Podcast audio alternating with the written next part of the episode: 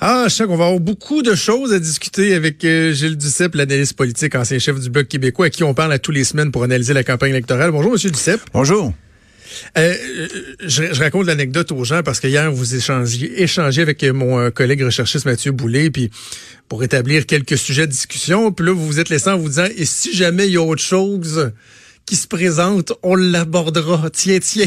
Eh bien, y a-t-il autre chose qui s'est présentée? Cette affaire.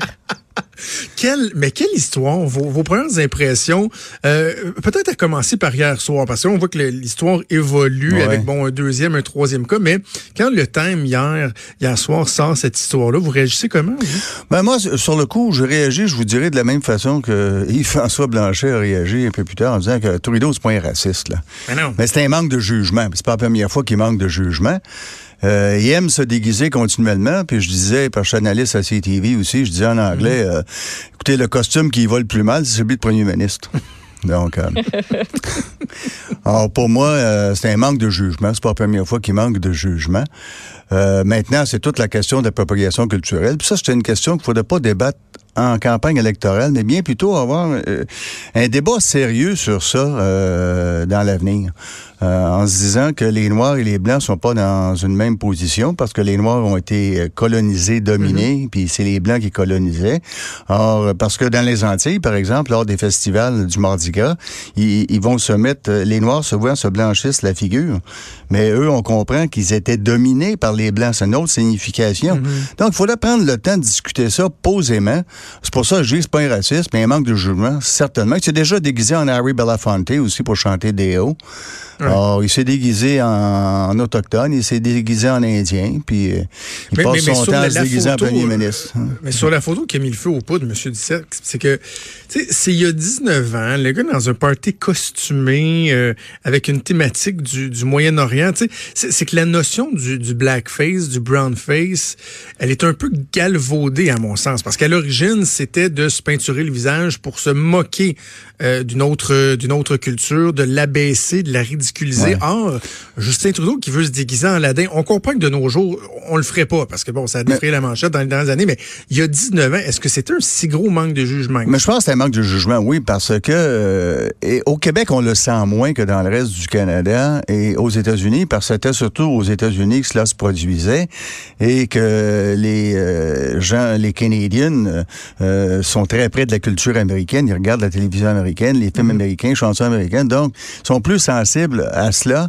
euh, que c'était euh, que ce n'était le cas au Québec et ça l'est en- encore. Ça l'est plus maintenant, mais on n'était pas, euh, on connaissait pas cette réalité tout autant qu'elle était connue au Canada. Donc, euh, quand tu es professeur, euh, il enseignait le théâtre sans n'avoir jamais fait, sans avoir étudié en théâtre d'ailleurs. C'était déguisé en professeur de théâtre ce coup-là. Alors, euh, je pense que c'est un manque de jugement, absolument. C'est quoi la suite des choses, euh, Monsieur Duceppe? Je, veux votre point de vue d'ancien chef. Moi, bon, en politique, j'ai eu l'occasion pendant quand même plusieurs années de gérer des crises, mais de votre point de vue, vous avez été chef, vous avez déjà eu à, gérer des éléments problématiques. Justin Trudeau, aujourd'hui, il doit faire quoi? Oh, je sais pas tout ce qui qui se déguise en pénitent. tiens. qui a la confesse et puis euh, qui se dit oh mon pas Dieu. pire là-dessus. Ah, ça, il est bon qu'il s'excuse un peu euh, de- à tout le monde, sauf aux Acadiens. Hein. Il n'a jamais demandé euh, à la, co- à la couronne britannique de s'excuser pour le grand dérangement. Mais ça, c'est une autre question. là. Il s'est déguisé Mais- en, mais il peut-être s'est déguisé en roi? Pardon? Une petite, une petite larme peut-être aujourd'hui? Ah, ben ça, il y en a souvent, les petites larmes. là. Ça dépend. Il, il devra choisir de quel œil. Tiens, à gauche ou à droite, ou les deux. Mais, mais, mais, mais plus sérieusement, quelques sanglots, peut-être. Oui, oui, je pense- que c'est c'est ce, qu'on ce à quoi on aura droit. Mais plus sérieusement, M. Duceppe, moi, j'ai... C'est juste que je veux qu'on relativise un peu. Je- on- là, on va parler plus de ça. Il risque de subir plus de dommages de ça que du rapport d'un commissaire Ah. à l'intégrité à l'éthique qui a dit on a un premier ministre qui, pour la deuxième fois, a enfreint la loi. Euh, qui plus Mais- est en regard de l'indépendance de notre, Je suis système, de notre entière- système judiciaire. Puis là, je me dis, là, il s'est déguisé. Mais, mais je suis entièrement, entièrement d'accord avec vous, mais ce gars-là joue tellement sur ces questions que ça y revient d'en face. C'est ça le problème, là. Or, euh, à, force d'être plus euh, plus pur que pur, je ne pas pour dire plus blanc que blanc parce que c'est pas le cas dans ce cas-là. Non, non, Monsieur Duceppe, hein? non. Non, non, faut pas dire ça. Or, mais à, force de jouer ce jeu-là, ben là, il, se fait rattraper par son propre jeu. Donc, je, ne sais trop ce qu'il va faire, mais ça me fait pas beaucoup de peine qu'il soit pris dans ce problème. Non, non, je comprends, mais c'est le fun d'analyser quand même. oui. Deux dernières choses sur ce sujet-là avant de passer, parce qu'il y a quand même d'autres sujets euh, à analyser. Quand, euh, dès hier soir, des journalistes lui demandent s'ils songent à démissionner, euh, on, on, y voit un peu fort, là. On y voit un peu fort, mais lui a fait souvent ce genre de demande à d'autres. Donc, c'est pas surprenant que ça lui revienne. C'est ça son, problème. Or, à force de jouer au plus que parfait, à force de jouer à celui qui défend l'environnement sur tous les, toutes les tribunes à travers le monde, mais qui le fait pas ici, ben, à un moment donné, tu te fais rattraper. Et c'est ce qui se passe avec Justin Trudeau.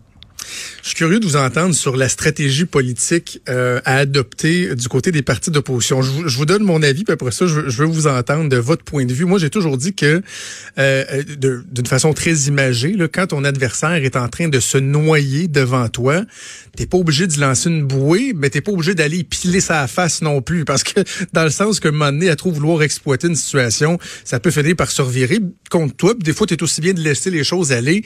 Euh, j'entendais hier Jack Meeting, Andrew Scheer, euh, Jack Meeting, qui disait euh, le message que j'envoie aux jeunes Canadiens, c'est de ne pas abandonner le Canada. On croit en vous, etc.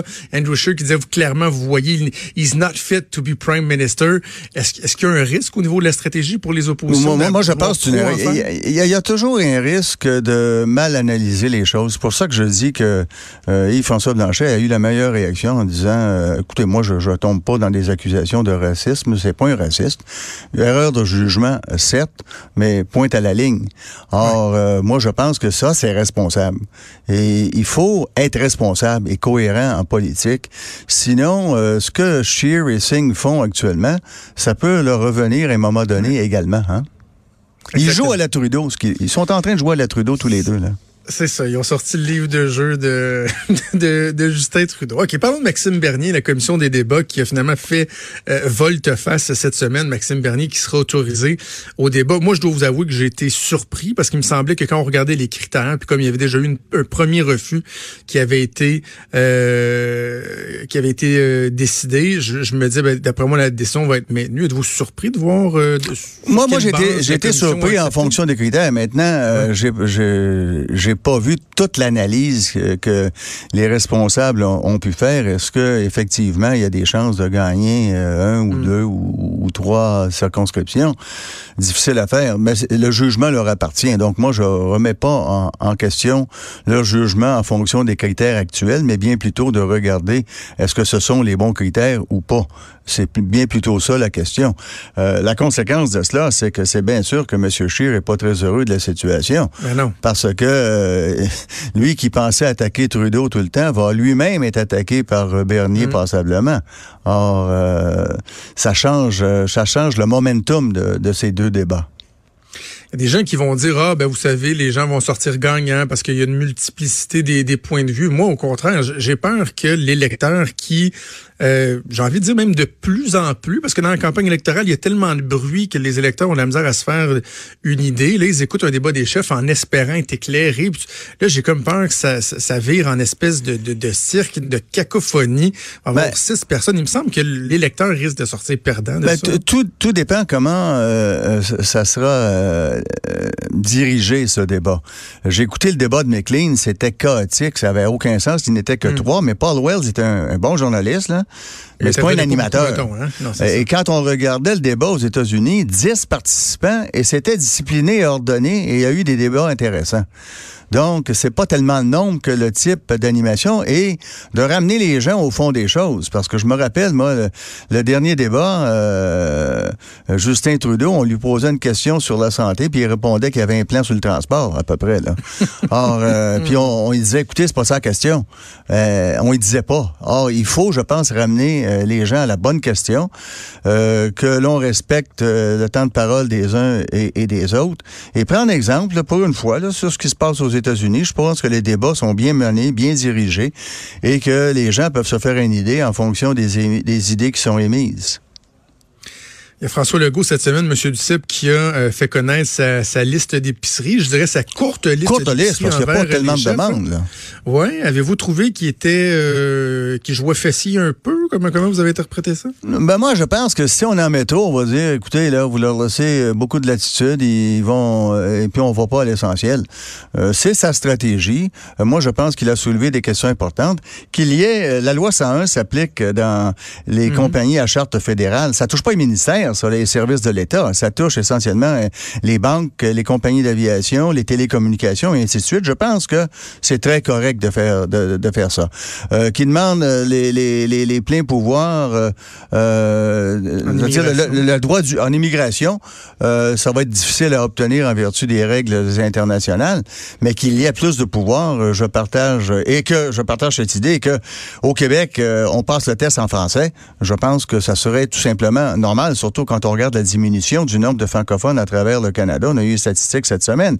Euh, si je reviens euh, au, droit du, Québec quant au, euh, à son territoire, à son environnement, il y a raison aussi. Et, là, je soulève des faussetés qui sont répandues en disant, j'entendais M. Scheer, les oléoducs, c'est bien moins dangereux que les trains.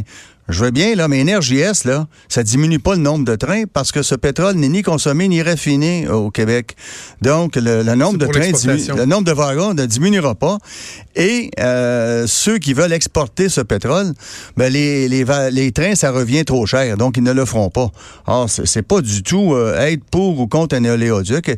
Earnbridge, il existait déjà l'oléoduc et euh, le Québec s'est pas opposé à ça, et avec, avec raison. Et, et, quand je les entends dire achetez pas du pétrole de l'Arabie saoudite, Écoutez, le, Québec n'achète pas. C'est ailleurs qu'on achète. Et ça ne même... pas empêcher de voir les prix de l'essence exploser avec ce qui s'est passé en Arabie ben Saoudite. Ça, je me l'explique mal d'ailleurs. Mais euh, que les, les ben, ça, ben, ben, ça veut dire que c'est la concurrence. Hein. Si eux augmentent, on peut augmenter nous aussi. C'est simple. C'est fondamentalement ça. Mais voir ces mêmes partis dire il faut pas importer de pétrole d'Arabie Saoudite, ce que le Québec ne fait pas, je répète. Euh, que le Québec importe, je pense, c'est 47% du Canada, 43 des États-Unis, puis 10 de l'Algérie. Donc, c'est pas de l'Arabie Saoudite. Mais ces mêmes partis disent parce que c'est une dictature qui opprime les femmes, mais on leur vend des armes quand même. Ben Il y a comme une incohérence là, pas à peu près. Là. Je, ça n'a pas de sens. Quand c'est temps de vendre des armes. Euh, le rapport d'impôt unique, ça, euh, vous en pensez quoi? Moi, je suis d'accord avec ça. Ça sauverait de l'argent contribuable, tant euh, les individus que les compagnies. Et quand on nous, on nous dit qu'il y aura perte d'emploi, avec la TPS et la TVQ, il n'y a pas eu de perte d'emploi. Il n'y a pas eu de perte d'emploi. Ces gens-là ont été réintégrés dans la fonction publique québécoise ou fédérale, là où il y avait besoin euh, de... Euh, s'il y avait des postes disponibles à Ottawa, les gens avaient le choix. Et sinon, euh, réintégrés au Québec, ça sauve la paperasse. Je suis entièrement d'accord avec ça. Je vois pas comment on peut s'y opposer en cherchant toutes sortes de prétextes pour gagner des votes ici et là. OK, vous êtes, vous êtes bien assis, M. Duceppe? Oui, oui, oui, je pense, en tout cas. Et, Et si moi je vous suggérais que ce serait également aussi simple et simplifié si effectivement on avait un rapport unique, mais que comme toutes les autres provinces, il était géré par euh, le fédéral, parce que je, j'avais déjà j'avais déjà dit à la blague que je connais pas un Québécois qui envoie son rapport d'impôt à la fin des impôts puis qui dit mon Dieu que je suis fier d'être Québécois d'envoyer ça à Revenu Québec. Là, je me sens tellement Québécois mais, quand mais, je fais mais là vous oubliez l'histoire parce qu'avant ça il y en avait pas à Ottawa. C'était une mesure temporaire pour la guerre. Hein? On okay. dit. Et une fois la guerre terminée, on, on a dit, bon, on continue. Hein? C'est comme sur la santé. On, a fait la loi en 67, je pense, sur la santé avec cinq conditions, puis on paye 50% euh, des coûts de santé. Alors aujourd'hui, les, les conditions demeurent, mais ils sont rendus à 21 des coûts de santé. C'est toujours comme ça avec Ottawa. Hmm. Ils s'imposent dans des champs de compétences qui sont pas les leurs, ils fixent des normes, ils, ils nous disent, nous regardez, on va, on va payer la moitié, puis par la suite, ils diminuent. Alors c'est ni plus ni moins de l'hypocrisie. Il faut venir euh, euh, quand ils, ils, euh, ils, prennent des décisions, les raisons qu'ils avancent, et par la suite, les, ces mêmes raisons, ils abandonnent ce qu'ils avaient avancé. Oui, mais, mais, mais, je reviens à ma question. Est-ce que les autres provinces qui ont un seul rapport d'impôt qui est géré par le fédéral sont moins bien servies? en ont moins. Non, mais que ça changerait fondamentalement non, mais, que ce soit le fédéral qui récolte les impôts puis qui nous renvoie le chèque au Québec? Non, mais, mais pourquoi le Québec ne pourrait pas le faire tout autant? C'est la même chose. D'autant plus qu'au départ, c'est le Québec qui l'avait. Donc, pourquoi? Pourquoi le, euh, ça serait mieux, moins bien fait au Québec? On le fait avec la TPS, la TVQ, qu'il y a un problème? Pas de problème. On le renvoie non, à mais je Ottawa dis pas que ce serait moins bien fait. Je dis juste que si moi, on m'exposait que ce serait plus simple de juste le centraliser au fédéral comme les autres provinces, Ben, ça- dirais, ben, si l'objectif, c'est de Ça revient au même, sauf, ça revient au même, sauf qu'à l'origine, c'est euh, Ot- Ottawa faisait ça pour la guerre. Donc, euh, euh, je pense moi qu'il qu'il faut rester cohérent avec ce qui avait été affirmé à l'époque. OK, parlons euh, rapidement du NPD. Euh, ça, ça passait un peu sous silence, mais Jack Meeting, on, disait que la, liste d'épicerie de, François Legault était relativement courte. La liste des promesses de Jack Meeting pour le Québec, elle, elle était pas mal plus longue. En fait, ça ressemblait presque à un programme électoral du Bloc québécois, non? Ben euh, non, je vous dirais que le programme électoral du Bloc québécois a toujours été rigoureux. Et ça, même les journalistes canadiens le disaient, hein, qu'on formait la meilleure opposition et que c'est faux qu'on s'opposait tout le temps. Paul Martin m'avait dit ça dans les débats à Vancouver.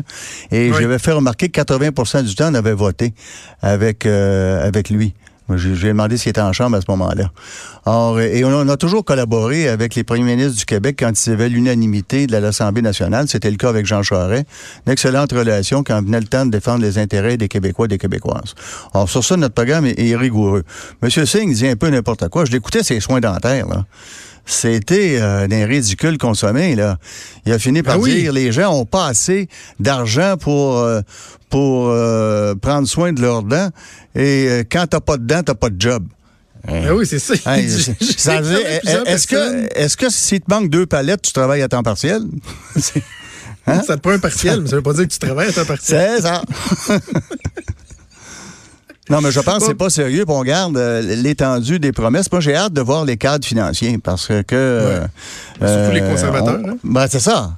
Euh, on peut pas dire n'importe quoi. Je me souviens, moi, qu'on présentait au Bloc, nous, nos demandes budgétaires une semaine avant le dépôt euh, du budget. On peut pas reculer à la dernière minute. là. Je me souviens, je demandais souvent à Jack Layton, tu votes comment? Il me disait, si les libéraux votent oui, je vote non. S'ils votent non, je vote oui.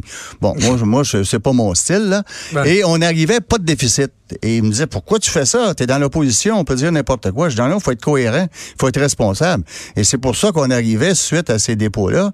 Et souvent, les journalistes me disaient, mais qu'est-ce que vous faites là? Vous demandez 3,9 milliards, il y a une élection au Québec, vous allez renverser le gouvernement. Ben, je négociais avec euh, Harper, on avait été chercher 3,3 milliards. C'était pas trop mal, là. Parce qu'on faisait preuve de, de rigueur. Il faut être responsable. là. Il faut, quand on est dans l'opposition, agir comme si on était au pouvoir en fonction des orientations qui sont les nôtres. Et- Pour et le Bloc, on- ça veut dire, si on était un, un pays, comment euh, faudrait- faudrait-il réagir face à telle décision que nous devons prendre? C'est intéressant, puis on terminera là-dessus, euh, Monsieur Duceppe, euh, quand vous dites, bon, vous assurez de, de faire des gains dans, dans la mesure du possible. Ça me rappelle à quel point Jack Meeting a été irresponsable il y a, il y a quoi, deux, trois semaines, en disant déjà que dans l'éventualité d'un gouvernement minoritaire conservateur, jamais il ne voterait euh, dans le même sens du gouvernement. C'est de perdre son pouvoir de négociation pour aller en chercher davantage en l'échange d'un certain appui, comme vous l'avez fait à plusieurs reprises. Ben, c'est ça qu'il faut faire. Il faut euh, peu- Moi, j'ai négocié longtemps face à des employeurs. Donc, je représentais les syndicats. J'ai jamais eu de grève, d'ailleurs. Des, de bons résultats euh, au niveau des conventions. Mais j'étais pas pour dire non parce que c'est un employeur. C'est proprement ridicule.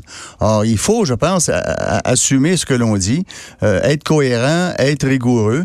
Et je trouve que Yves-François Blanchet fait bien ça actuellement. Puis quand on regarde les sondages, là, c'est malheureux qu'on donne pas euh, francophone, anglophone au Québec. Parce que le dernier donnait 36% aux libéraux, 22 au bloc. Si on traduit ça chez les francophones, c'est 33 libéraux, 27 blocs. C'est pas mal plus serré, ça. Oui, oui, une course qui va se resserrer encore. Euh, J'en ai la, la ferme conviction. Gilles Duceppe, euh, on remet ça la semaine prochaine. Toujours un plaisir de vous parler. Également, au revoir. Merci, Bonne semaine. journée.